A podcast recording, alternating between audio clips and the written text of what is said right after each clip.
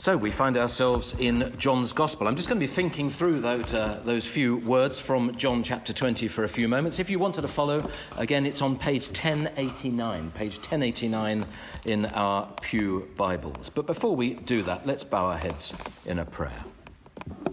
Heavenly Father, we thank you for your apostle John, the man who wrote this account, and the man who was that other unnamed disciple running to the tomb. As John arrived, we read that he saw and believed. And we pray, Heavenly Father, as we read these passages this morning, we too would see and we would believe. For we pray it for the glory of your Son, our Saviour, Jesus Christ. Amen. Uh, well, when I was a youngster, I, I, was rather partial to a mystery story. Uh, I think I probably started off about age seven uh, with Enid Blyton mysteries. Are they still current? Do people still read Enid Blyton? Look to, look to youngsters. Yes, great. Um, Enid Blyton, all those mysteries. And then I progressed as I grew older through Agatha Christie and Sherlock Holmes and so forth. And I still love a good mystery. I think my favourite of all, of course, has to be Inspector Montalbano. Uh, but I love Morse, I love the Ipcress files, all that kind of riveting mystery stuff. And you know, today's gospel account of the first Easter morning is another riveting story. But it isn't just a story, this is history. This is an eyewitness account written by that disciple John, the unnamed man, the other disciple in our story. And this story, of course, is why we're here today. Indeed, this story, this short passage, is why the entire Christian faith exists. This short story is the foundation for all that we believe. It's the foundation of the community of believers, the church, and of course, it's why this very physical church building is here. Just these few short verses, yet told at a breathtaking pace, pace with action played out at breakneck speed. Did you notice just about everybody's running uh, in this story? But what is at the centre of this mystery story? Well, the mystery is a missing body. The body's gone. Where is the body of Jesus? I've just got two short headings this morning. So, my first heading is this a mystery. Uh, Mary Magdalene is the one who blurts it out first, first to her friends, Peter and John. She says, They've taken the Lord out of the tomb and we don't know where they've put him.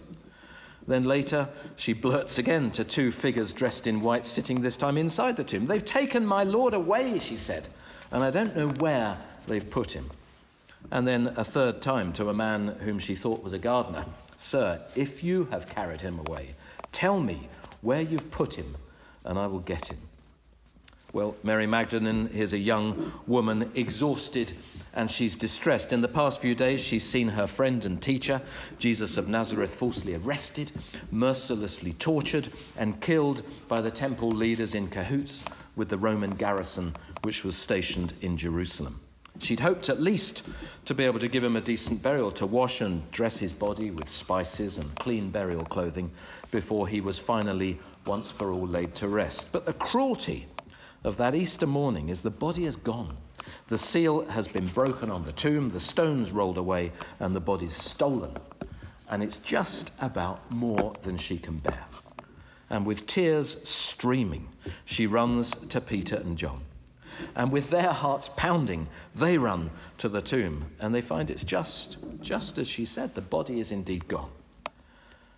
And John's detail, as he fleshes out his eyewitness account, uh, is precise. He tells us who went in first and what he saw, even to how the abandoned grave clothes were folded. John is an amazing witness. Now, I don't think John would want us to remember him as a sleuth but he solved the mystery at the tomb in that moment. We read that he understood what had really happened, despite his slowness up to this point with all of his friends to appreciate what the scriptures had predicted. So, what actually had happened? Well, Mary, as we read, was convinced someone had stolen the body. Well, who might do that? Who were the they that she accused of taking the Lord out of the tomb. Presumably, she meant the Jewish authorities. Well, you kind of wouldn't put it past them. The cruelty and the injustice of Jesus' treatment over the past few days were really not in doubt. There were false witnesses in a kangaroo court, uh, which was held illegally during the hours of darkness. It was little more than a lynch mob. So, yes, it's highly likely certainly in Mary's eyes, that they took the body, maybe as a final move to prevent his tomb becoming some kind of place of pilgrimage. But of course, it cannot have been them with hindsight, for when, over subsequent days, his bereaved followers started making rather a lot of noise about resurrection, the authorities could easily have produced his remains to debunk that claim in an instant.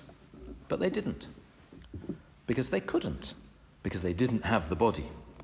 So then, who else might have removed it. Maybe it was some of the disciples themselves wanting to keep the body safe, fearing exactly what Mary had assumed had happened. Or maybe as a way of concocting a devious and false story that somehow this man had risen from the dead. Yes, that would be rather neat. That would impress the authorities. But the resurrection story spread, and disciples began to be rounded up because of that story. And some, of course, were later martyred, many of the disciples. So, would you really die for something you knew to be a lie? Would you really risk arrest and a beating for propagating false news?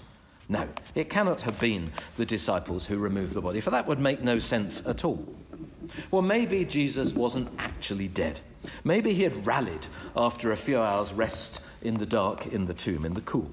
Maybe the Roman soldiers were mistaken when they thrust the spear into his side, when they assessed that he was already dead on the cross, so they didn't need to break his legs as they had the other victims crucified alongside him. Now, these Roman soldiers were professional executioners. They knew a corpse when they saw one. So a swoony faint and then a recovery in the tomb does not solve our mystery. There is one other minor option. Maybe they just got the wrong tomb. Uh, well, I think that's unlikely. It was a very particular and brand new tomb. And they had been there, of course, when he was laid to rest. There is at least one possibility we can discount in our mystery, uh, and that's the notion that the butler did it. Well, there is no butler in our gospel account. No, there is only one explanation that fits the facts, as Mary was soon to discover. For some reason, she didn't recognize the risen Jesus at first, that Sunday morning in the garden. We don't know why, but that's often. Uh, seems to be the way it happens with resurrection appearances. Maybe he was wrapped up in a cloak and a hood against the early morning chill, or maybe his resurrection body was just somehow a little different from his, uh, his sort of pre death body. But as soon as he spoke, there was absolutely no doubting his voice. He just had to say her name, and she understood. Rabboni, teacher, you're alive. How her tears must have changed in that instance from tears of despair to tears of joy. It was like waking from some hideous nightmare. Go and tell the others, says Jesus. Tell them I'm on my, my way back to God the Father from whom I came. We're not told in that final verse when, whether she ran again this time. I rather imagine she would have done. How tumultuous was her news. So, mystery solved. He's risen. Is that it then?